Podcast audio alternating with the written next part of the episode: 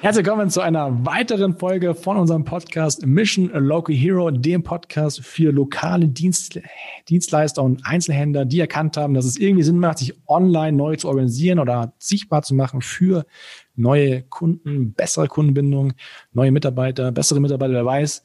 Und ja, herzlich willkommen heute mit einer kleinen Sonderfolge, könnte man fast sagen, oder einer weiteren Premiere. Ich nicht alleine, sondern mit dem Maximilian Schei von der Marke My Bamboo, beziehungsweise auch Fahrradhändler. Äh, erstmal Servus Maxi.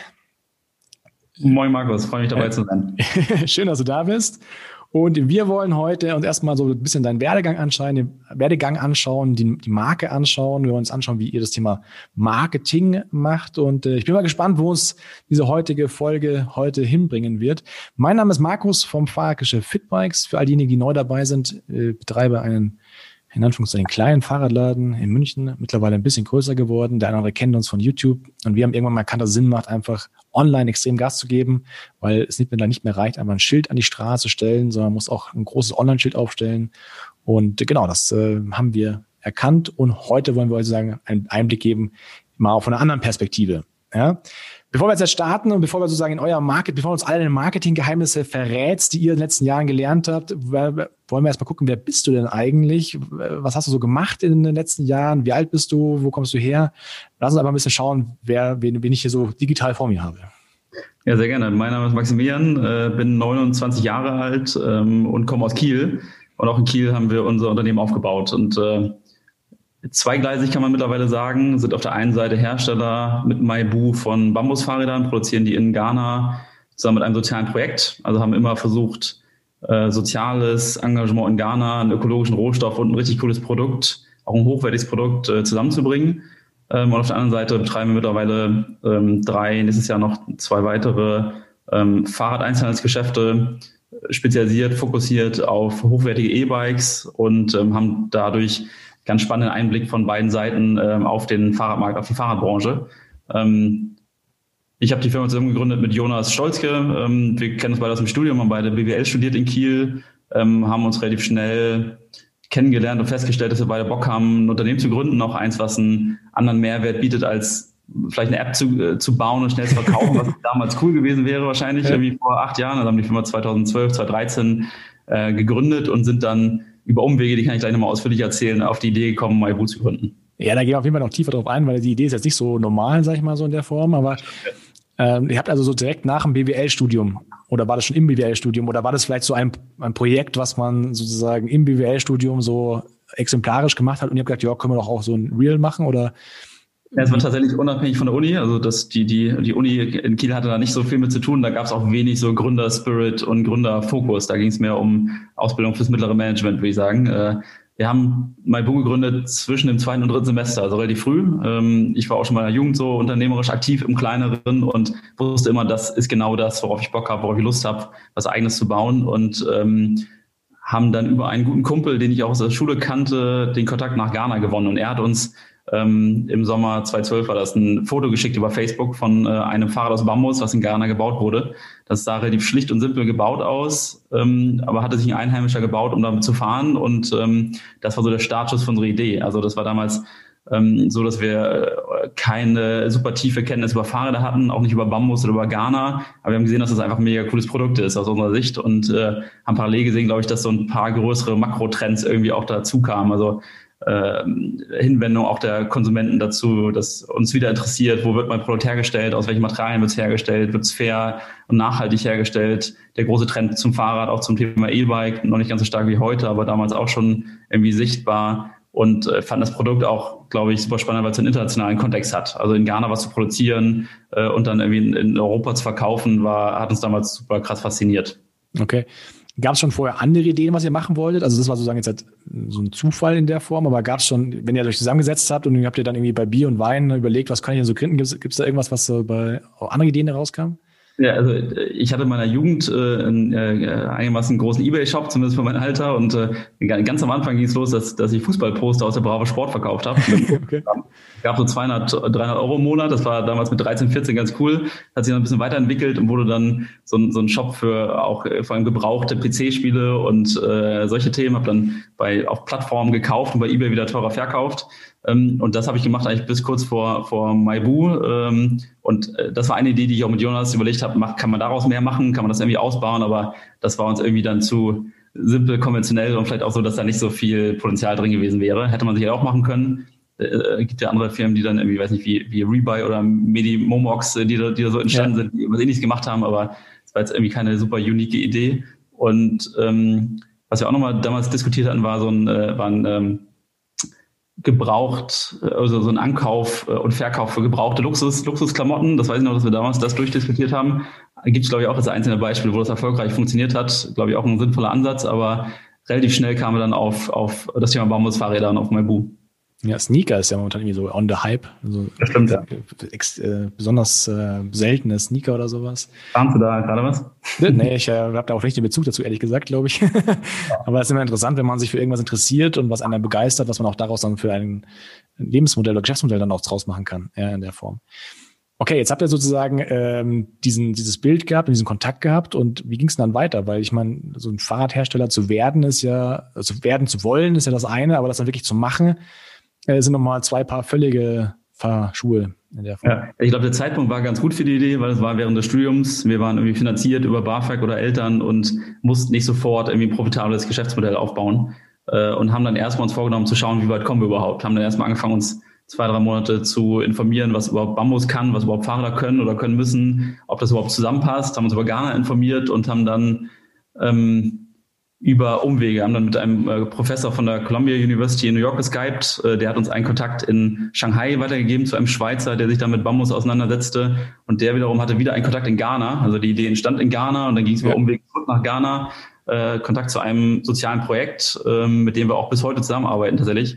Und die waren an dem Punkt gerade, dass sie sich vorgenommen hatten, den Rohstoff Bambus zu nutzen für Produkte, Arbeitsplätze zu schaffen und damit Bildungsprojekte zu finanzieren. Und wir kamen eigentlich im perfekten Zeitpunkt zusammen, weil wir haben jemanden gesucht, mit dem wir irgendwie das Thema Bambusfahrräder ähm, äh, umsetzen können, zumindest testen können, ob es überhaupt irgendwie Marktpotenzial hat. Und die haben jemanden gesucht, der gemeinsam mit ihm ein Produkt aus Bambus baut. Und ähm, ja, dann haben wir in Deutschland, und das ist ja dann auch ein, ein relevantes Thema, uns um die finanzielle Seite gekümmert, haben einen Gesellschafter noch mit reingenommen, relativ früh, eigentlich schon nach so äh, zwei, drei Monaten, ähm, den wir aus, den, aus dem privaten Netzwerk kannten, ein Unternehmer, äh, eine Unternehmensgruppe, äh, mit, aus dem Maritimbereich und der hat uns die ersten, glaube ich, äh, 33.000 Euro dann fürs erste Jahr gegeben, so in 5.000er Chargen ausgezahlt. Ähm, und damit konnten wir dann irgendwie das erste Jahr so bestreiten, haben dann ähm, mit dem Projekt in Ghana Kontakt aufgenommen, haben uns dann ausgetauscht, ähm, haben uns so relativ schnell oder haben schnell festgestellt, dass das ein Projekt ist, was wir erstmal ideell mega cool fanden. Das hat irgendwie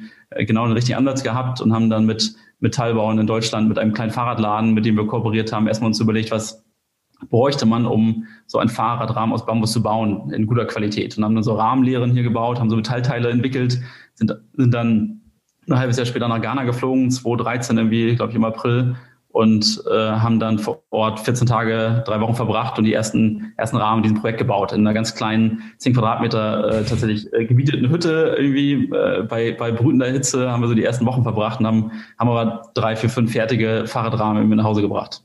Ja, cool.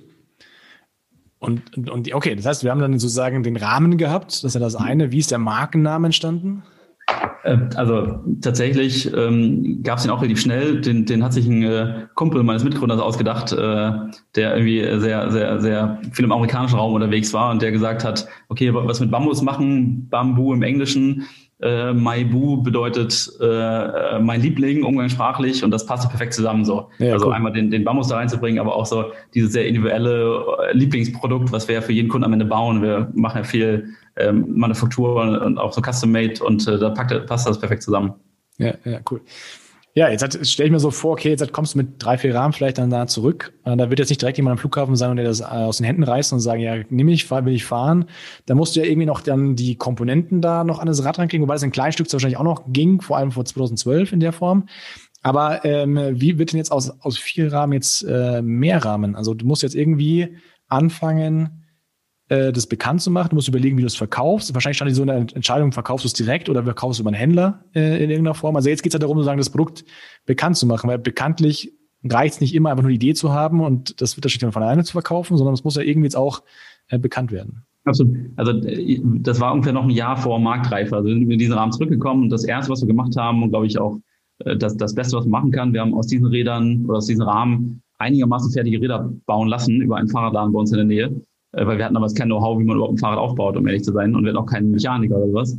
Ähm, und haben diese Räder mitgeschleppt. Die hatten auch teilweise nicht mal nicht mal äh, eine Bremse und waren auch nicht fertig gebaut, aber haben die auf die Cyclassics Classics in Hamburg und auf den internationalen Triathlon, also zwei große Events geschleppt, hatten dafür damals ein paar tausend Euro, was völlig über unser Budget lag, aber uns da zwei Plätze gesichert und haben erstmal diese Räder dahingestellt und geguckt, was die Leute dazu sagen. Also erstmal versucht, ganz viel Feedback einzuholen und haben auch ganz viel Feedback bekommen und haben kein einziges Rad verkauft an diesen Wochenenden, äh, aber haben ganz viel Feedback bekommen, was wir besser machen können, aber auch das grundsätzliche Feedback, dass das richtig viele Leute richtig cool fanden. Ja, ganz viele Leute haben auch gesagt, mega coole Idee, haben sie noch nie was von gehört. Ähm, und sagen wir, mit dem Wind im Rücken sind wir dann wieder nach Ghana geflogen, haben dann vor Ort ein, kleines Gebäude, so 150 Quadratmeter finanziert, ähm, zehn Leute mit ausgebildet vor Ort und haben erstmal gesagt, entwickeln das Produkt jetzt bis zur Marktreife, weil irgendwie grundsätzliches Interesse von Kunden sehen wir. Wir hätten keine Ahnung, ob das am Ende für irgendwie zehn Fahrräder reicht oder für 10.000, ähm, die wir dann verkauft kriegen, aber wir haben irgendwie gesehen, da, da gibt es irgendwie eine Nachfrage und da gibt es Leute, die das cool finden. Und ähm, das war dann so Herbst 2013, äh, haben wir dann also die ersten fertigen, richtig fertigen Rahmen aus Ghana mitgenommen, haben die hier in Deutschland bei EFBE e Prüftechnik testen lassen nach den nach den irgendwie äh, EN-Normen und haben dann gesehen, bis dahin wussten wir das noch gar nicht, dass die Rahmen überhaupt auch halten. Also dass es ein okay. stabiles Produkt ist. Ähm, und sind dann Anfang 2014 so offiziell mit dem Vertrieb gestartet. Ähm, damals mit zwei Modellen irgendwie, haben die Teile noch beim Großhändler bezogen und beim externen Fahrradhändler entmontieren lassen und haben dann relativ schnell verschiedene Sachen, wie du auch das, das eben schon so skizziert hast, ausgetestet. Also haben einmal uns den Direktverkauf angeguckt, haben aber relativ schnell auch gesehen, wir wollen das auch über den Handel verkaufen. Also wir haben ein sehr, am Ende schon ein erklärungsbedürftiges Produkt. Wir haben Kunden, die ihre Räder individuell konfigurieren wollen und da war das von Beginn an eigentlich ein Fokus, ein vernünftiges Händlernetzwerk aufzubauen. Und mittlerweile haben wir auch knapp 100 50, 180 äh, Händler in Deutschland, Österreich, Schweiz, ähm, auch ein bisschen UK, Niederlande, Belgien. Ähm, und für alle Händler muss man ehrlich sagen, ist das in der Regel eine Ergänzung. Also wir sind auch bei keinem Händler das Kernprodukt im Laden, aber wir haben schon ähm, einige Händler, die jetzt aus unserer Sicht das sehr erfolgreich machen und wir einfach so eine Ergänzung im Premium-Bereich in deren ähm, Sortiment sind. Und äh, viele der Kunden, da können wir vielleicht gleich nochmal ausführlicher drüber sprechen, in der Regel eigentlich über uns, über unsere Website kommen, auch schon teilweise durch uns beraten, dann in den Fachhandel gehen und dort ähm, ihr Rad kaufen. Ich kann mir das gut vorstellen, dass sie auch viele Fragen haben wer nach dem Motto, hält jetzt halt irgendwie Bambus? Wie schwer darf ich sein? Was ist bei Regen? Wenn ich jetzt irgendwie mal einen Sturz habe in irgendeiner Form? Ich meine, ihr müsst wahrscheinlich alles mal ausprobiert haben. Ähm, aber diese Fragen muss ja irgendjemand, also die sind ja logische Fragen. Ne? Was kostet sowas in irgendeiner Form? Wie geht ihr damit vor?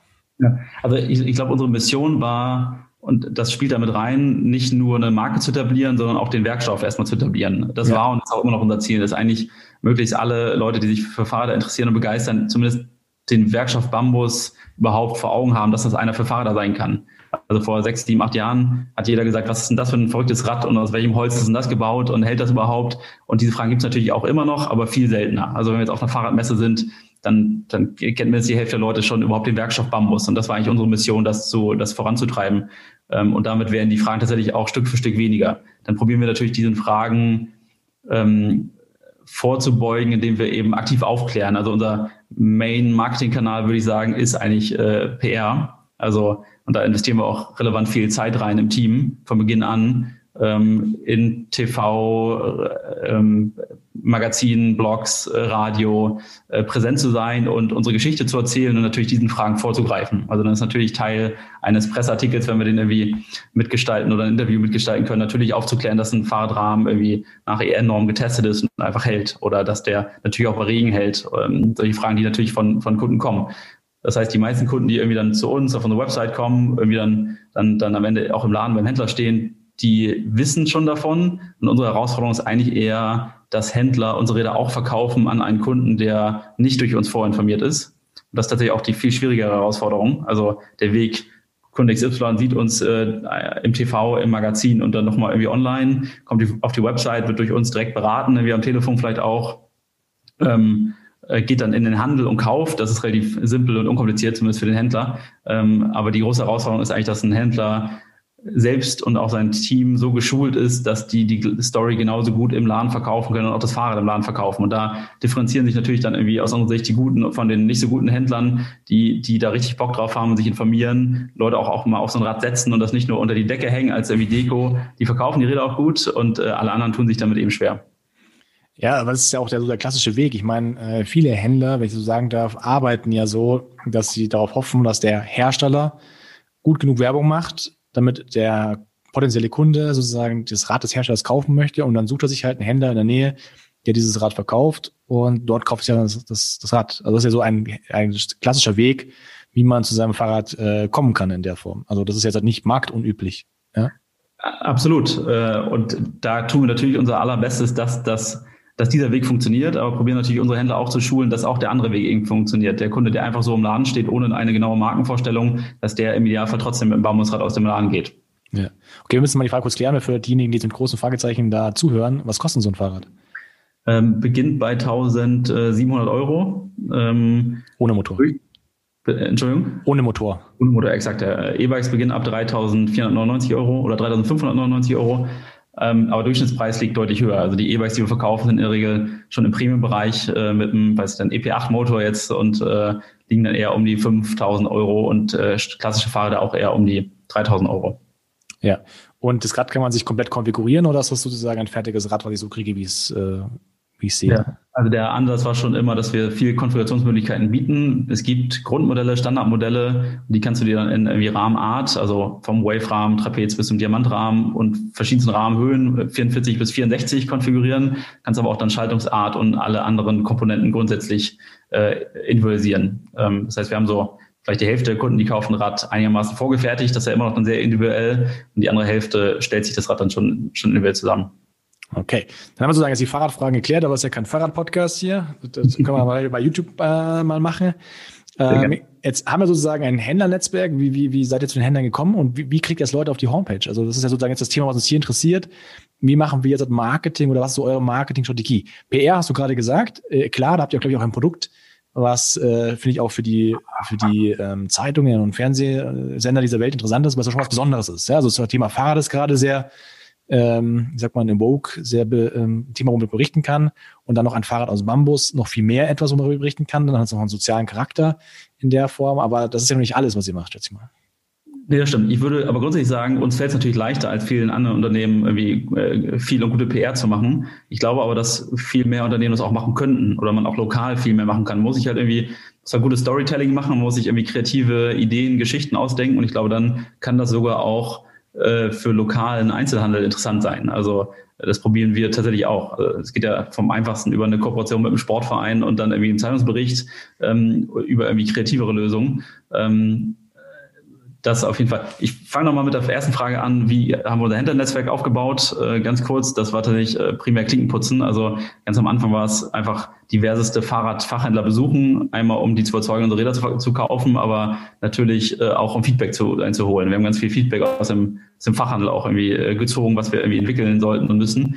Mittlerweile machen wir das auch viel digitaler. Also jetzt aktuell machen wir zum Beispiel gerade eine digitale äh, Händlermesse, stellen alle Modelle vor, machen das über dann auch E-Mail-Marketing, dass wir äh, mit, mit einem strukturierten Prozess und verschiedensten Informationen irgendwie die, ähm, die Händler zu dieser Messe einladen.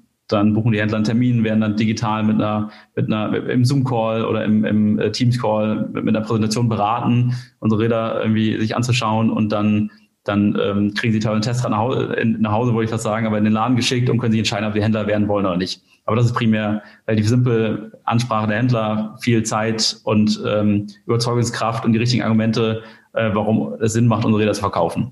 Ja. Kleine Fun Fact, äh, das habt ihr aber auch schon anders gemacht als der viel ein oder andere, weil ich erinnere mich noch gut daran, dass irgendwann mal ich eine Benachrichtigung bei Instagram bekommen habe, dass wir auf dem Foto markiert worden sind. Und dann war, glaube ich, Felix mhm. und jemand anderes noch äh, vor unserem Laden gestanden mit einem, einem Fahrrad von euch Er hat ein Foto von, von dem Laden und euch und der geschlossenen Tür gesch äh, gesch äh, geschossen und gesagt, hier auf Instagram gepostet, sagt, wir waren da und wollten euch besuchen, aber ihr wart nicht da, wir kommen mal vorbei und äh, habt dann sozusagen Fitbikes drauf markiert. Das hat bisher noch keiner gemacht. War, glaube ich, sogar mein Mitbruder Jonas, der da mit war. Äh, ja. also wir gucken uns natürlich auch auf den Kanälen an, auch bei Instagram, wer liked unsere Fotos, welche Händler liken unsere Fotos, sprechen die natürlich auch darüber an. Also sag mal, sind da schon aufmerksam. Ne? Ich kenne ja auch andere Hersteller, das ist jetzt wieder die dann irgendwie Händlerperspektive, denen schreiben wir eine Mail, dass wir äh, gerne ihre Räder verkaufen würden oder uns mal sprechen würden und es dauert zehn Tage oder es passiert nie, dass wir überhaupt eine Nachricht bekommen. Äh, wir probieren das viel proaktiver. Ich sag mal, wenn uns jemand eine Mail schreibt, hatte drei, drei Minuten später äh, eine Antwort und probieren auch über Kanäle wie Facebook, Instagram, über vielleicht dann auch solche spontanen Geschichten, wie du so gerade erzählt hast, irgendwie dann, dann auch Händler zu, anzusprechen, auch zu zeigen, was, äh, dass wir eine gewisse Agilität haben, die ja auch in anderen Bereichen dann irgendwie dann zum Tragen kommt. Jetzt war deine Frage nochmal, wie kriegen wir Endkunden dazu, äh, dazu, dass sie uns überhaupt erstmal als Marke wahrnehmen kennen und dann auch irgendwie am Ende vielleicht Kunden werden? Also äh, PR haben wir abgehakt. Äh, zweites großes Thema außerhalb Corona sind tatsächlich immer noch Messen, Events, die wir, die wir mitnehmen, um da präsent zu sein, weil wir ein Produkt haben, was man irgendwie auch gut zeigen kann und was Aufmerksamkeit erzeugt.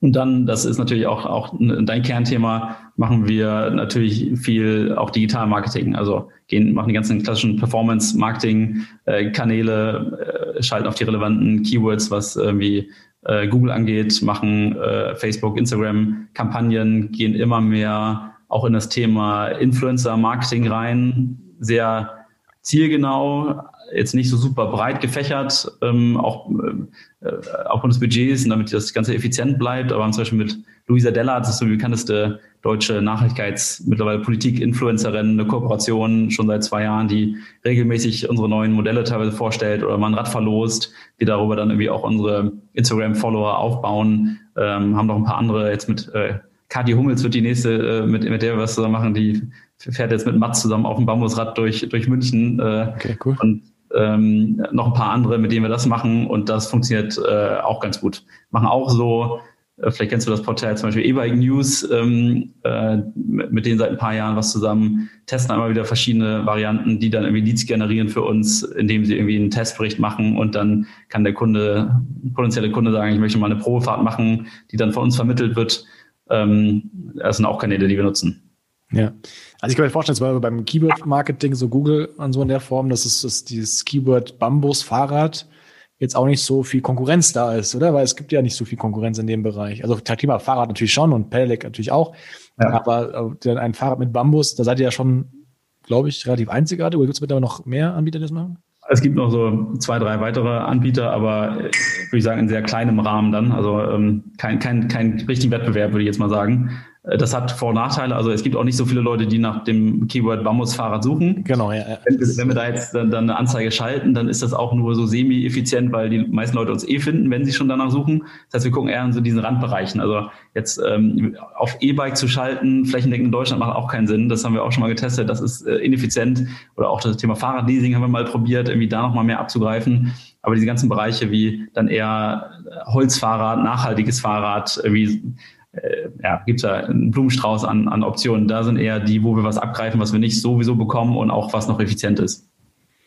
Genau, so Thema E-Bike oder Pedelec oder Fahrrad ist ja von allen Portalen dieser Welt, Fahrrad.de und Co. ja maximal besetzt, sag ich mal. Und äh, da ihr jetzt auch nicht 20 Investoren in großen Runden hinten dran habt, ja. äh, muss, kostet ja auch alles Geld. Erstens das und es ist auch tatsächlich nicht, nicht in sich effizient. Also wir, wir haben es ja, wenn, wenn wir jetzt merken würden, okay, wir geben jetzt irgendwie 500 Euro für den Kunden aus, wenn wir auf E-Bike schalten, dann würden wir vielleicht sogar noch sagen, äh, machen wir. Äh, aber es ist einfach so, dass wir da so viel Streuverluste haben, dass das einfach auch in sich nicht profitabel ist, so eine, so eine Kampagne zu schalten oder so eine Anzeige. Kannst du sagen, was für euch am besten funktioniert? Du meinst, was die digitalen Kanäle angeht? Ich würde schon sagen, mittlerweile, das, da ist, ist das Influencer-Marketing schon das Spannendste. Das ist nicht so, nicht so leicht skalierbar, aber schon in sich eigentlich so das, das Spannendste. Wir haben, also Google, Google machen wir irgendwie das, was man, was man machen kann, was ich gerade gesagt habe, ist aber auch nichts, was wir jetzt so richtig krass hochskalieren können. Äh, wir machen äh, Instagram, das wird spannender zumindest als Facebook. Wir haben relativ intensiv mal Facebook durchgespielt, da machen wir immer noch was, aber da muss ich auch sagen, dass die Qualität der Leads, die wir generieren und der Interessenten nicht besonders hoch war. Also da haben wir auch da, da, ging es in die Richtung, dass es ähm, für uns zumindest äh, dann auch teilweise ineffizient wurde, wenn wir zumindest die Arbeitskosten mit reinrechnen. Ähm, Das heißt, das machen wir, aber dann machen wir das, dann ist schon sehr zielgruppenspezifisch, nicht mehr so, nicht mehr so breit. So, und ich würde sagen, der Mix funktioniert. Das ist jetzt kein, wir haben nicht einen einzigen Kanal, der jetzt, der jetzt irgendwie zum Großteil des Erfolges beiträgt, sondern wirklich ein, ein Mix aus vielen. Ja, absolut logisch nachvollziehbar. Es ist ja eher so auch ein Thema, okay, man stolpert darüber und dann ähm, muss, müsst ihr, glaube ich, auch so Vertrauen aufbauen, dass dieses Produkt auch funktioniert in der Form. Wahrscheinlich jetzt weniger als vor fünf, sechs Jahren, als es auch ganz neu war auf dem Markt. Aber und jetzt können sie sozusagen auch zeigen, okay, es gibt eine Firmengeschichte und da ist auch ein bisschen Vertrauen da. Aber das ist wahrscheinlich so das Hauptthema. Also Vertrauen in den Werkstoff, Vertrauen in die Marke aufzubauen. Ne? Exakt. Also du musst ja auch dir vorstellen, als wir begonnen haben, waren wir irgendwie äh, 19 und 20 und äh, ich sag mal, ein Jahr nachdem wir auf dem Markt waren, hat hat sich die Hälfte der Leute noch gefragt, gibt es diese Firma in ein oder zwei oder drei Jahren noch und was mache ich, wenn ich jetzt einen Reklamationsfall habe? Ja. So, und ich sag mal, das Vertrauen einmal aufzubauen äh, und dann natürlich auch den Moment abzupassen, in dem ein, eine Kundin, ein Kunde wirklich auch ein Fahrrad braucht, auch ein hochpreisiges äh, kaufen möchte. Äh, das dauert manchmal und wir fragen unsere Kunden natürlich schon auch strukturiert ab, wann war vielleicht Erstkontakt und wann war dann irgendwie Kaufdatum und in der Regel liegen da schon mehrere Kontaktpunkte zwischen dem Ganzen. Ist nicht so, wir schalten eine Facebook-Ad und dann äh, kauf, verkaufen wir zwei Tage später äh, 50 Fahrer mehr, sondern die Journey geht super lang. Also äh, ganz oft ist ein Kunde hat vor fünf Jahren das mal im ZDF gesehen und dann irgendwo nochmal in der Zeit gelesen und dann äh, nochmal irgendwie äh, bei E-Bike News und dann hat er irgendwann auf der Messe äh, auf der Velo Berlin gesagt, ich möchte das Rad kaufen. Also jetzt mal äh, beispielhaft, aber so sind die, so sind die eigentlich ähm, die, die Journeys, die sind nicht, nicht äh, super schnell oder die, die Zyklen sind einfach sehr lang. Ja, da kann ich dir 100% zustimmen. Also wir haben ja da auch viel ausprobiert und es gab so vor drei, vier, fünf Jahren so die eine andere Agentur, mit der zusammengearbeitet haben und da war das immer so in der Theorie ein ganz einfacher Weg. Du machst irgendeine Anzeige und dann klickt er da drauf und dann geht da so ein Weg der Kunde, am Ende kauft er. Ne? Und dann weißt du, okay, du hast für den Lied irgendwie 100 Euro ausgegeben und dann läuft das.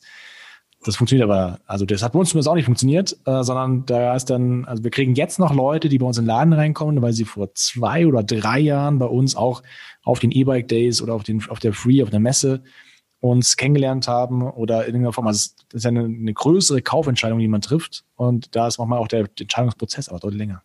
Absolut. Und was wir, glaube ich, jetzt auch verstärkt machen, ist das ganze Thema so Community Building. Das würde ich sagen, macht ihr wahrscheinlich auch ähm, auf eine Art und Weise aber da, über, sage ich mal, und das ist dann, glaube ich, der wachsendste auch ähm, fast Marketingkanal ist so tatsächlich Mund-zu-Mund-Propaganda. Also wenn wir, wenn wir abfragen bei unseren Kunden, wo war euer Kontakt zu uns oder der Erstkontakt zu uns, dann ist es mittlerweile fast primär neben PR ähm, das ganze Thema durch Freunde oder Bekannte. Also dann auch gar nicht unbedingt jetzt irgendwie Ehemann, Ehefrau, sondern wirklich irgendwie aus dem privaten oder aus dem Netzwerk irgendwie die Information, dass es uns gibt und darüber dann am Ende irgendwie der Kontakt äh, zu uns und ähm, haben dafür darüber eine, dafür eine Facebook-Gruppe, aber was wir als, als wirklich neues Tool jetzt gerade machen, ist ein eigenes Magazin herauszugeben, halbjährlich und äh, wollen das ähm, oder machen das schon auf der einen Seite, verteilen wir das über unsere Fachhändler, aber auch über äh, sagen wir, den Direktkontakt zum Kunden. Also wir haben über das Tool, dass man eine Garantieverlängerung ähm, beantragen kann von drei auf fünf Jahre für den Rahmen,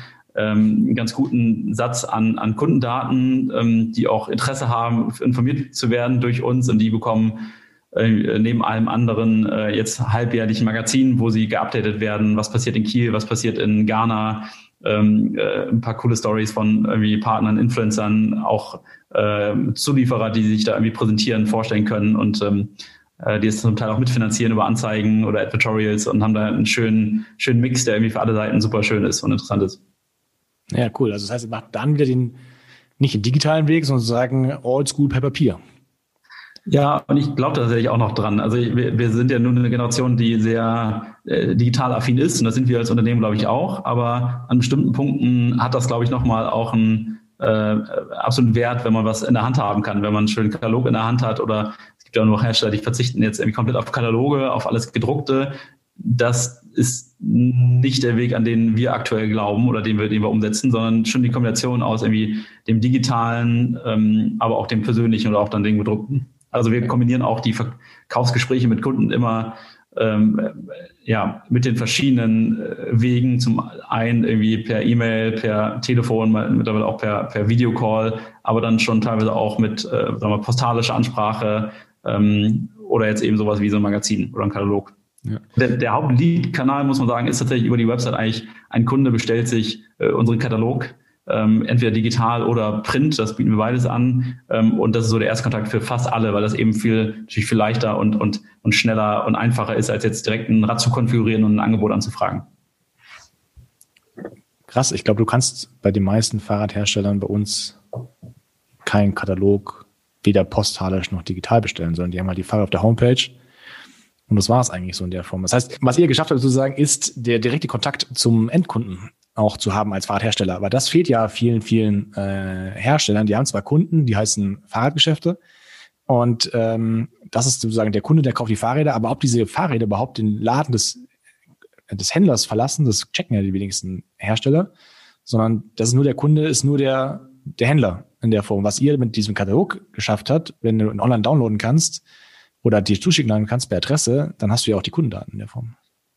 Äh, exakt. Und wir können dann die Kunden natürlich nochmal ganz anders ansprechen und die äh, überlassen sie nicht komplett sagen wir, ihren, ihren eigenen Gedanken, was die Kaufentscheidung angeht, sondern können das aktiv beeinflussen. Ich würde sagen, das ist ja auch ein, vielleicht noch ein Luxusproblem vieler klassischer Fahrradhersteller, die es gewohnt sind, dass sie im Winter den, den, die Läden voll knallen und sich dann nicht mehr um den Rest kümmern müssen. So, und wir haben von Beginn an probiert, sagen wir, zweigleisig zu denken. Also immer natürlich auch Händler als unsere Kunden zu sehen, aber vor allem auch Endkunden als unsere Kunden zu sehen und ganz eng dran zu bleiben, zu verstehen, was treibt sie zu einer Kaufentscheidung, was hält sie aber auch davon ab, daran zu arbeiten, das zu überarbeiten. Und natürlich hat bei unserem Produkt das auch den Mehrwert, dass das eben eine ja auch sehr emotionale Kaufentscheidung ist. Also in der Fahrt kauft man auch aus emotionalen Gründen, muss man klar sagen. Also es gibt auch technische äh, Vorteile, was Bambus angeht, aber die finale Kaufentscheidung ist immer mindestens auch eine emotionale, ein emotionaler Part und dann ist das für viele Kunden natürlich auch irgendwie ein Mehrwert, wenn sie auch mit uns direkt in Kontakt treten können. Also ja. in der Ergänzung zum Händler, aber auch so ein Vorgespräch mit jemandem aus unserem Team und das Gefühl zu haben, man hat direkt auch mit dem Hersteller, mit den Leuten, die auch in Ghana irgendwie eine Schule gebaut haben und da was, was, was, was Sinnvolles tun, irgendwie Kontakt, das ist auch in diesem ganzen Verkaufsprozess ein Mehrwert. Ja, absolut. Wann habt ihr euch entschieden, jetzt als, als Fahrradhersteller auch Fahrradhändler zu werden und ähm, ja. ja, was war der Grund, sowas zu machen? Ja, das haben wir 2016, glaube ich, äh, schon entschieden. Und der Grund war, dass wir auf der einen Seite äh, einfach auch gerne Dinge machen, auf die wir Bock haben und wir hatten Bock, sowas zu machen. Und auf der anderen Seite auch sagen wir, der, der, den zweiten Blickwinkel zu bekommen. Also wir hatten bisher immer Fahrradhändler äh, und haben wir auch immer noch als äh, Kunden. Ähm, und die, die, den wirklich Einblick zu bekommen, das hat uns auch als Hersteller extrem geholfen, äh, wie so ein Fachhandel funktioniert und was für den auch wichtig ist, wie aber auch andere Hersteller irgendwie mit so einem Händler kommunizieren. Also ich habe irgendwie, weiß nicht, auch Gespräche mit vielleicht 50 verschiedenen Herstellern irgendwie im Jahr und sehe genau, wie präsentieren die sich, mit welchen Tools arbeiten die, was machen die gut, was machen die schlecht, was können wir irgendwie auch als ähm, Hersteller davon lernen und nutzen. Das hat so, so einen doppelten Effekt. Äh, das ist auch total spannend. Und ganz konkret war es 2016 die Option, dass in dem Ort, in dem unser dritter Gesellschafter wohnt, der Hans-Helmut äh, Schramm Unternehmer ist, in Brunsbüttel, das wird jetzt, äh, wenn es die wenigsten kennen, aber es ist an der, an der Nordseeküste äh, am, am Ende des Nordostseekanals. Ähm, das ist so eine 11.000 Einwohnerstadt und diese Stadt hatte keinen Fahrradladen zu dem Zeitpunkt und er sagte, wir hatten jemanden Fahrradladen, der ist auch pleite gegangen und Brunswick braucht unbedingt einen Fahrradladen. Wollt ihr das machen? Und okay. äh, dann äh, haben wir erstmal kurz überlegt und dachten, okay, das war jetzt nicht unser, unser großer, ist, ist nicht unser Businessplan abgebildet, aber wir haben entschieden, äh, wir haben da Bock drauf, wir wollen es ausprobieren und wir machen das jetzt und haben dann ähm, auch mit einem äh, relativ breiten, unspezifischen Sortiment begonnen. Ähm, eher so ein kleiner Vollsortimenter auf 250 Quadratmetern äh, auf dem Land und ähm, daraus hat sich dann irgendwie alles weiterentwickelt und ergeben. Dann war es so, dass ähm, der zweite Laden in Kiel entstand. Also wir sind mehrmals innerhalb Kiels umgezogen, haben uns mit Maibu immer vergrößert und haben die allererste Immobilie, die uns so, die, die wir selber gemietet hatten, die war ein alter Fahrradtraditionsstandort. Da war 40, 50 Jahre lang waren da Fahrradläden drinne. Und als der Inhaber in Rente gegangen ist, haben wir mit MyBoo diese Fläche gemietet, haben einen Mechaniker übernommen, unseren ersten, damals 2015, 2016 irgendwie. Und als wir dort wieder ausgezogen sind, haben wir entschieden, wir machen jetzt da einen zweiten kleinen Fahrradladen rein. Ich glaube, die Immobilie war 80, 90 Quadratmeter, also super, super klein. Haben damals auch eher so irgendwie Manufakturräder gemacht, auch noch viel zu unspezifisch und haben dann aber irgendwann entschieden, dass wir dem Laden mal eine richtige Chance geben wollen, weil vorher lief das immer so ein bisschen stiefmütterlich nebenher, muss man sagen und haben uns dann entschieden, wir machen, das war so 2018 auf 2019, ein reines ähm, E-Bike-Sortiment. Also wir schmeißen alles andere raus, machen nur noch Premium-E-Bikes auf sehr kleiner Fläche und äh, haben eine Riese Müller reingenommen, unter anderem auch andere Marken. Und das ging innerhalb kürzester Zeit äh, richtig durch die Decke. Ähm, sind dann mit Maibu nochmals umgezogen in die Immobilien, in der wir jetzt sind, auf knapp 1000 Quadratmetern und hatten so eine 250, 300 äh, Quadratmeter Immobilie in bester Lage in Kiel und haben dann entschieden, wir ziehen den Fahrradladen aus der ganz kleinen Immobilie um in diese deutlich größere Immobilie. Ähm, haben das Konzept dann äh, weiterverfolgt, einfach äh, Premium E-Bikes ähm, äh, zu verkaufen äh, mit äh, guter Beratung und auch ähm, dann ja, schon besseren Prozessen, Terminvergabe vor Ort, wirklich Zeit nehmen für die Kunden und sind gerade noch genau in diesem Prozess gerade drinne unsere, äh, oder in, auf, auf diesem Weg, unsere Prozesse zu optimieren, ähm, äh, das Konzept zu verfeinern und sind gerade dabei, jetzt für nächstes Jahr auch weitere Standorte ähm, zu eröffnen. Ja, spannend. Wir können jetzt auch Sie sagen, sagen dass ihr auch Fitbikes Partner seid. Ja, das ja, heißt auch Partner genau. von äh, Fitbikes. Ähm, danke. Ähm, wie würdest du sagen, ist es vom Marketing her was anderes, ein Fahrradladen zu betreiben oder ein Fahrradhersteller zu sein? Also das, es gibt Überschneidungen, es gibt aber auch äh, gravierende Unterschiede. Also mit MyBoo denken wir das Marketing immer überregional, also eigentlich äh, für den kompletten deutschsprachigen Raum. Also wir, äh, wenn, wenn eine Lokalzeitung berichten möchte, dann machen wir das natürlich auch, aber das ist nicht unser Fokus, sondern wir gucken, welche Medien sind überregional, welche Online-Marketing-Kanäle sind überregional.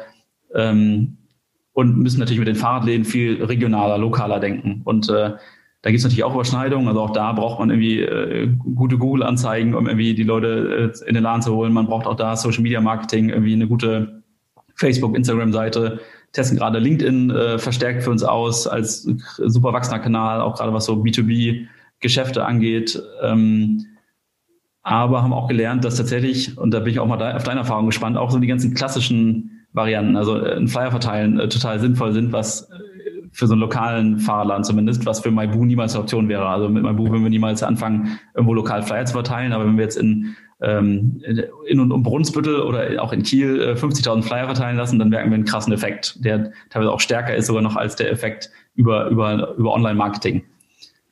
Ja, jetzt kommt man mal voll drauf an, ähm, wo der Laden ist. Ja, also in, in diesem kleinen Dorf, sage ich mal, da ist man auch sehr schnell Gesprächsthema und hat eine sehr schnelle Bekanntheit. Mhm. Wenn du jetzt in so einem kleinen Dorf München einen Laden aufmachst, das ist keine Sau, weil da gibt es halt ganz schön viele andere äh, und das ist viel, viel anonymer in der Form. Also wenn ich jetzt hier anfangen würde, Flyer zu verteilen, das haben wir auch mal probiert vor vielen, vielen Jahren, da ist exakt gar nichts passiert, weil da hat jeder in seinem Briefkasten wahrscheinlich 20 andere Flyer und da gehst du einfach unter in der ja. Form. Also super abhängig davon, wie die Gegebenheit äh, vor Ort ist. Aber genauso ist es auch bei Facebook Marketing und Co. Wenn ich jetzt hier eine Anzeige schalte im Raum München, dann gibt es auch 20, 30, 40, 50, 100 tausend andere, die auch eine Anzeige schalten für denselben regionalen Raum. Und das ist auf einem ländlicheren Bereich wieder was ganz anderes, weil halt viel, viel weniger Konkurrenz da ist in der Form. Du musst halt gucken, dass du ähm, über, den, über, den, über das kleine Dorf wahrscheinlich noch weiter hinauskommst. Aber ich, also in meiner Erfahrung ist es im ländlichen Bereich ein großer Vorteil, dass es nicht so viel Konkurrenz im Marketing gibt. Absolut. Also äh, gebe ich dir komplett recht. Und aus meiner Sicht ist es auch da eben ein Mix an, an verschiedenen auch ähm, Wegen und, und Optionen, die man da gehen muss. Also ich würde auch nicht sagen, da ist nur der eine richtig, sondern wie du sagst, man muss sich irgendwie lokal spezifisch anschauen, wie sind da die, wie ist die Wettbewerbssituation, äh, kennt mich als Laden eh schon jeder, da brauche ich irgendwie keinen Branding-Flyer verteilen, sondern geht es vielleicht nur um bestimmte Aktionen. Äh, wir, wir, gucken uns natürlich immer an, was sind so die Randbereiche, die eigentlich irgendwie nicht unser Kerngebiet sind, wie kriegen wir die auch überzeugt zu uns zu kommen, weil irgendwie, ja, der, der in Brunsbüttel sind wir der einzige Fahrradladen, äh, da brauchen wir jetzt irgendwie den Nachbarn nicht davon zu überzeugen, irgendwie seine Inspektion bei uns zu machen, aber zehn Kilometer weiter ist der nächste Fahrradladen und in dessen Gebiet kann man vielleicht mal schauen, ob man irgendwie da äh, mit einem Flyer oder auch mit einer äh, Facebook, äh, Instagram, Google-Anzeige irgendwie äh, die, die targetet. Also da komplett individueller Blick auf das Ganze. Aber was unterscheidet Maibu zu unseren Küstenradstandorten im Marketing, ist eben der überregionale zu dem sehr lokalen Fokus. Ja, absolut. Wenn du dich für eins entscheiden möchtest, das müsstest du werden. Was würdest, was würdest du machen? Von, von diesen beiden Themen? Ja, also wenn du sagst, jetzt irgendjemand sagt hier, du musst jetzt eins von den beiden abgeben, weil es zu groß geworden ist, was wäre so dein Steckenpferd? Boah, das ist eine krasse Frage, die ich auch nicht, die ich auch nicht beantworten kann. Das war tatsächlich jahrelang so, dass äh, das ganze Maibu-Herstellerthema absolute Priorität hatte und die Fahrradläden tatsächlich äh, ein bisschen stiefmütterlich nebenher liefen. Das ähm, haben wir aber zum Glück vor so anderthalb, zwei Jahren geändert und haben beide Themen wirklich jetzt irgendwie äh, gleichrangig uns auf die Agenda gesetzt und sind ähm, und wachsen auch in beiden äh, super stark. Und ich möchte mich da nicht entscheiden. Tatsächlich beides super Themen, die uns mega Spaß machen. Und auch, äh, wir haben es am Vorwege auch schon mal ein bisschen diskutiert, total spannend, dass wir mit MyBoo so ein Team jetzt im Background äh, haben, was wir jetzt auch für die Fahrradläden nutzen. Also da geht es ja einmal ums Thema Marketing, aber da geht es natürlich auch um irgendwie Vertriebserfahrung, da geht es um Personal, da geht es um Buchhaltung und äh, können da jetzt relativ effizient das für, für beide Geschäftszweige nutzen. Ja, da, da hast du völlig recht. Das ist ja auch der Grund, warum wir jetzt sozusagen ähm, in einem Art Franchise-Lizenzsystem größer werden, weil du einfach, wenn du größer bist, mehr Synergieeffekte bilden kannst und ähm, Sachen machst, die du normalerweise nicht machen würdest. Also wir haben jetzt eine große Software gekauft für das Thema Mitarbeitersuche und äh, Verwaltung auch in der Form. Die würde ich niemals kaufen, wenn ich das als One-Man-Show oder als kleiner Laden mache in der Form, weil ich es einfach nicht tragen würde. Ja, aber äh, jetzt werden wir irgendwie so 10, 12 Fahrradhändler nächstes Jahr sein, die zusammenarbeiten in diesem Lizenzsystem und äh, damit kannst du natürlich schon machen. Also von daher ist es genau derselbe Ansatz, schätze ich mal. Exakt. Also, und das macht, das finde ich echt total schön. Und deshalb ergänzt sich das bei uns auch so schön. Deshalb ist das schön, dass wir uns nicht entscheiden müssen, sondern dass eigentlich beide sich so krass miteinander ähm, kombiniert befruchtet. Also, das macht, macht einfach äh, richtig Spaß. Gibt es äh, Fahrradhändler, die euch nicht nehmen als Fahrradmarke, weil sie Angst haben, dass ihr selber vielleicht einen Laden vor Ort aufmacht oder so? Gibt es irgendwie so ein Konkurrenzdenken in der Form? Weil also aus Händlersicht wird es ja schon manchmal skeptisch beobachtet, wenn ein Fahrradhersteller auch selber Läden macht. Mal irgendwann ist die Frage, braucht mich der Hersteller überhaupt noch, wenn er alles selber machen kann in der Form? Ja. Als Marketing-Sicht ist es super schlau, sag ich mal so in der Form. Ja, beide Seiten auch zu kennen, auch die Händlerseite besser zu kennen. Das glaube ich, machen manche Hersteller, sollten das auch mal dringend machen, mal die Händlerseite besser kennenzulernen. Ähm, aber das kann bestimmt auch so ein bisschen so einen Konkurrenzgedanken äh, entstehen lassen. Also tatsächlich ist es bisher relativ unproblematisch, weil wir in Schleswig-Holstein, wo wir sind, ähm, das ist ja schon dann relativ ab vom Schuss für alle anderen in Deutschland, ähm, wenige andere Maibu-Händler haben, also einige schon, aber wenige andere.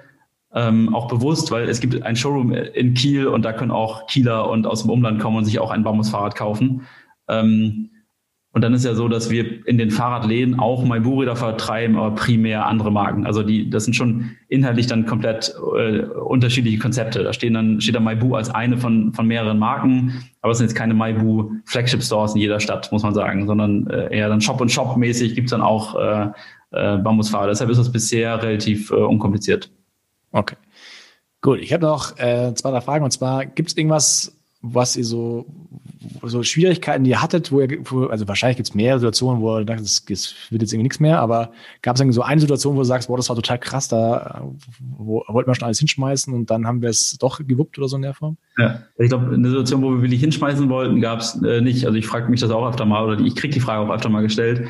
Äh, es gab mal eine Situation, die ist zum Glück schon ein paar Jahre her, da haben wir den ersten großen Container mit Rahmen aus Ghana nach Deutschland gebracht so, da waren so 500 Rahmen drin und damals war das so für anderthalb Jahre, glaube ich, die Produktionsmenge, die wir irgendwie brauchten. Und die waren in ähm, einem komplett anderen Farbton lackiert, als wir sie besprochen hatten. Also Jonas war extra hingeflogen nach Ghana, hatte äh, den, den Farbton besprochen, in einem, einem leichten bräunlichen Klarlack lackiert. Und am Ende waren das so dunkelbraun, milchige Rahmen, die da kamen. Und äh, das war tatsächlich, würde ich sagen, fast der größte Schockmoment und auch das, was uns für mindestens ein Jahr begleitet hat, auch in sehr negativer Art und Weise, weil wir einfach nur Rahmen auf Lager hatten, äh, die auch irgendwie, die wir irgendwie nutzen mussten, äh, die aber kein Kunde wirklich wollte. Also super heikle Situation, weil wir offene Bestellung hatten, wir hatten nichts anderes auf Lager, wir mussten aber auch irgendwas verkaufen. Wir wollten auch unsere Kunden ein wenig vergraulen und äh, mussten mit ganz vielen Kunden individuelle Entscheidungen treffen, dass die erstmal das Rad fahren und ein Jahr später das ausgetauscht wird und sowas. Das war schon die härteste, härteste Situation. Und das beschreibt so ein bisschen auch die Komplexität, wenn man so ein Produkt in Ghana baut. Also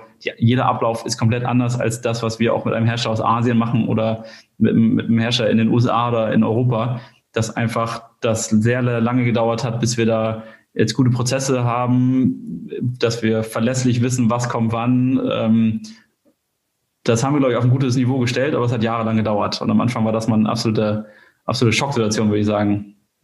Und ja. dann so, wenn ich, wenn ich nach, nachträglich gucken würde, was waren so Fehler, was unsere Läden, also Einzelhandelsgeschäfte anging, war es tatsächlich, dass wir da viel, am Anfang viel zu unspezifisch und äh, viel zu breit irgendwie ein Sortiment abbilden wollten. Also mittlerweile gehen wir viel spitzer an eine, eine überschaubar große Zielgruppe ran, wollen nicht irgendwie jeden glücklich machen und jeden bedienen, sondern äh, für eine relevant große Zielgruppe äh, die richtigen Produkte mit der auf die richtige Art und Weise mit dem richtigen Service zur Verfügung zu stellen. Und das haben wir, da haben wir zu lange gebraucht, aus meiner Sicht, das zu lernen. Das hätten wir früher verstehen können. Ja, absolut. Ja, also es gibt auch ganz, ganz viele Fahrradhändler, die sich so als, ähm, als Versorger für den Ort sehen in der Form, was ja auch ein sehr, sehr ritterlicher Gedanke ist. Aber aus meiner Sicht in der heutigen Zeit, was es die Sortimentsbreite beim Fahrradbereich angeht, einfach nicht mehr machbar ist. Weil früher, vor 20, 30 Jahren, als wir beide noch so in den Kinderschuhen gesteckt äh, sind, da gab es irgendwie drei, vier, fünf verschiedene Arten von Fahrrädern und zehn Marken oder so. Und mittlerweile gibt es halt irgendwie in jeder Kategorie Cityrad und auch Mountainbike 15 verschiedene Varianten. Ne? Das Ganze noch mit E-Bike, ohne E-Bike und du kannst einfach gar nicht mehr alles anbieten in, in der Form. Du kannst nicht mit allem gut sein und da gibt es viel, viel Nachholbedarf auch im Markt, ähm, wo man begreifen muss, dass man nicht mehr in allem Experte sein muss. Auch auf, auf, auf Kundenseite. Ja? Also auch viele Kunden haben die Erwartung, sie in den Fahrradladen rein und kriegen genau das, was sie haben wollen. Aber es kommen halt 50 Leute in den Fahrradladen rein, die alle unterschiedliche Erwartungen haben und du kannst nicht mehr alles bedienen. Es geht nicht, keine Chance. Ja, exakt. Und du kannst dich ja auch nicht so gut differenzieren, auch marketingseitig, wenn du eben zu breit aufgestellt bist. Also wenn du jetzt bei uns äh, in Kiel äh, ganz klarer Fokus irgendwie nur E-Bikes und äh, primär auch Premium E-Bikes, damit können wir viel ganz anderes Marketing und auch viel effizienteres Marketing machen, als wenn wir irgendwie sagen, wir, wir sind der Laden für alles. Ähm, äh, plus du hast irgendwie auch, glaube ich, kein, kein, kein gut geschultes dann Verkaufsteam, wenn du probierst, irgendwie 20 Marken mit äh, 700 verschiedenen Rädern anzubieten. Ja, aber das ist jetzt nicht die Seltenheit.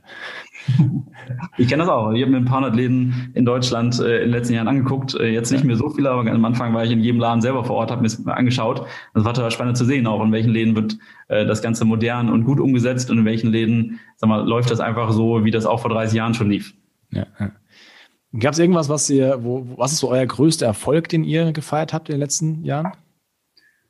Ähm, ich würde sagen, was Maibu als Hersteller angeht, war der größte emotionale Erfolg auf jeden Fall äh, letztes Jahr, dass die äh, Schule, die wir da über drei Jahre mitgebaut haben, mitfinanziert haben, eröffnet wurde. Da gehen jetzt 215 Kinder äh, zur Schule, finanziert aus dem Bau der Fahrradrahmen. Die ist gerade geschlossen wegen Corona leider. Also in ja. Ghana ist seit acht, neun Monaten die Schule dicht. Das ist äh, tragisch, viel tragischer als jetzt das in Deutschland irgendwie ist, weil da findet kein Homeschooling dann irgendwie in der Art und Weise statt. Aber das war, war so das, das Schönste. Und irgendwann wirtschaftlich würde ich sagen, vor so zwei, drei Jahren zu merken, dass die Nachfrage wirklich und das Potenzial im Markt so groß ist, dass wir da eine relevante Firma draus bauen können. Also wir wussten die ersten Jahre überhaupt nicht, ist das eine Firma, die mal drei, vier, fünf Leute ernähren kann oder mittlerweile sind wir insgesamt ein Team aus knapp 60 Leuten in Deutschland, 50 in Ghana und als wir irgendwann so vor drei, vier Jahren gemerkt haben, das hat wirklich das Potenzial, weiter, weiter zu wachsen und immer größer zu werden, das war auch, glaube ich, ein, ein Erfolg. Das war kein einzelner Tag, aber es war eher so ein Prozess, das zu verstehen. Und was unsere, ja? Sorry. Sag du? Nee, was unsere Läden anging, nur, glaube ich, war dieser, diese, diese Drehung weg von, wir machen alles hinzu, wir machen ein sehr spitzes Sortiment. Das war so vor zwei Jahren ungefähr die Entscheidung. Das war die, die auch wirtschaftlich mit beste Entscheidung, die wir treffen konnten. Ja. Die 60 Leute arbeiten die nur bei, bei dem Hersteller oder auch bei den Händlern? Nee, das verteilt. Da sind so knapp ja. äh, 40 ungefähr bei Maibu als Hersteller und knapp 20 in den Einzelhandelsgeschäften. Ja, okay. Ja, damit habe ich alle Fragen äh, geklärt, die wir hier so aufgeschrieben hatten. Ne? Ähm, wer jetzt noch Fragen hat, äh, da würden wir gerne einfach die Homepage in die Shownotes reinschreiben, ähm, in irgendeiner Form, aber gerne auch bei uns in die Facebook-Gruppe reinschauen, die ist auch in den Shownotes drin. Ähm, ich für meinen Tag, ich für meinen Part sage vielen, vielen Dank, dass du dir Zeit genommen hast und uns auch so detaillierte Einblicke gegeben hast. Ich finde es äh, sehr, sehr cool. Äh, auch weil ich was was Besonderes ist. Es ist Besonderes, ein Bambusradhersteller zu sein, in so jungen Alter, wenn ich so sagen darf. Unter 30, ja, ich bin ja schon alt, ich bin schon über 30. Äh, äh, ich bin ja schon sozusagen fast tot. Ähm, aber auch ganz ehrlich, Händler zu sein, also das ist ja schon in sich eine besondere Situation. Und äh, da absolute, also finde ich absolut super, in, in der Form sich auch durchzusetzen. Weil der Fahrradmarkt an sich auch vor allem herstellerseitig, der ist nicht so einfach. Da ne? gibt es sehr, sehr viele Regularien, sehr, sehr viele große Player im Markt und man, es gibt einen ganz großen, wo die Teile alle herkommen, so in der Form und da muss man gucken, wie man sich so als Neuling da irgendwie seinen Weg fightet.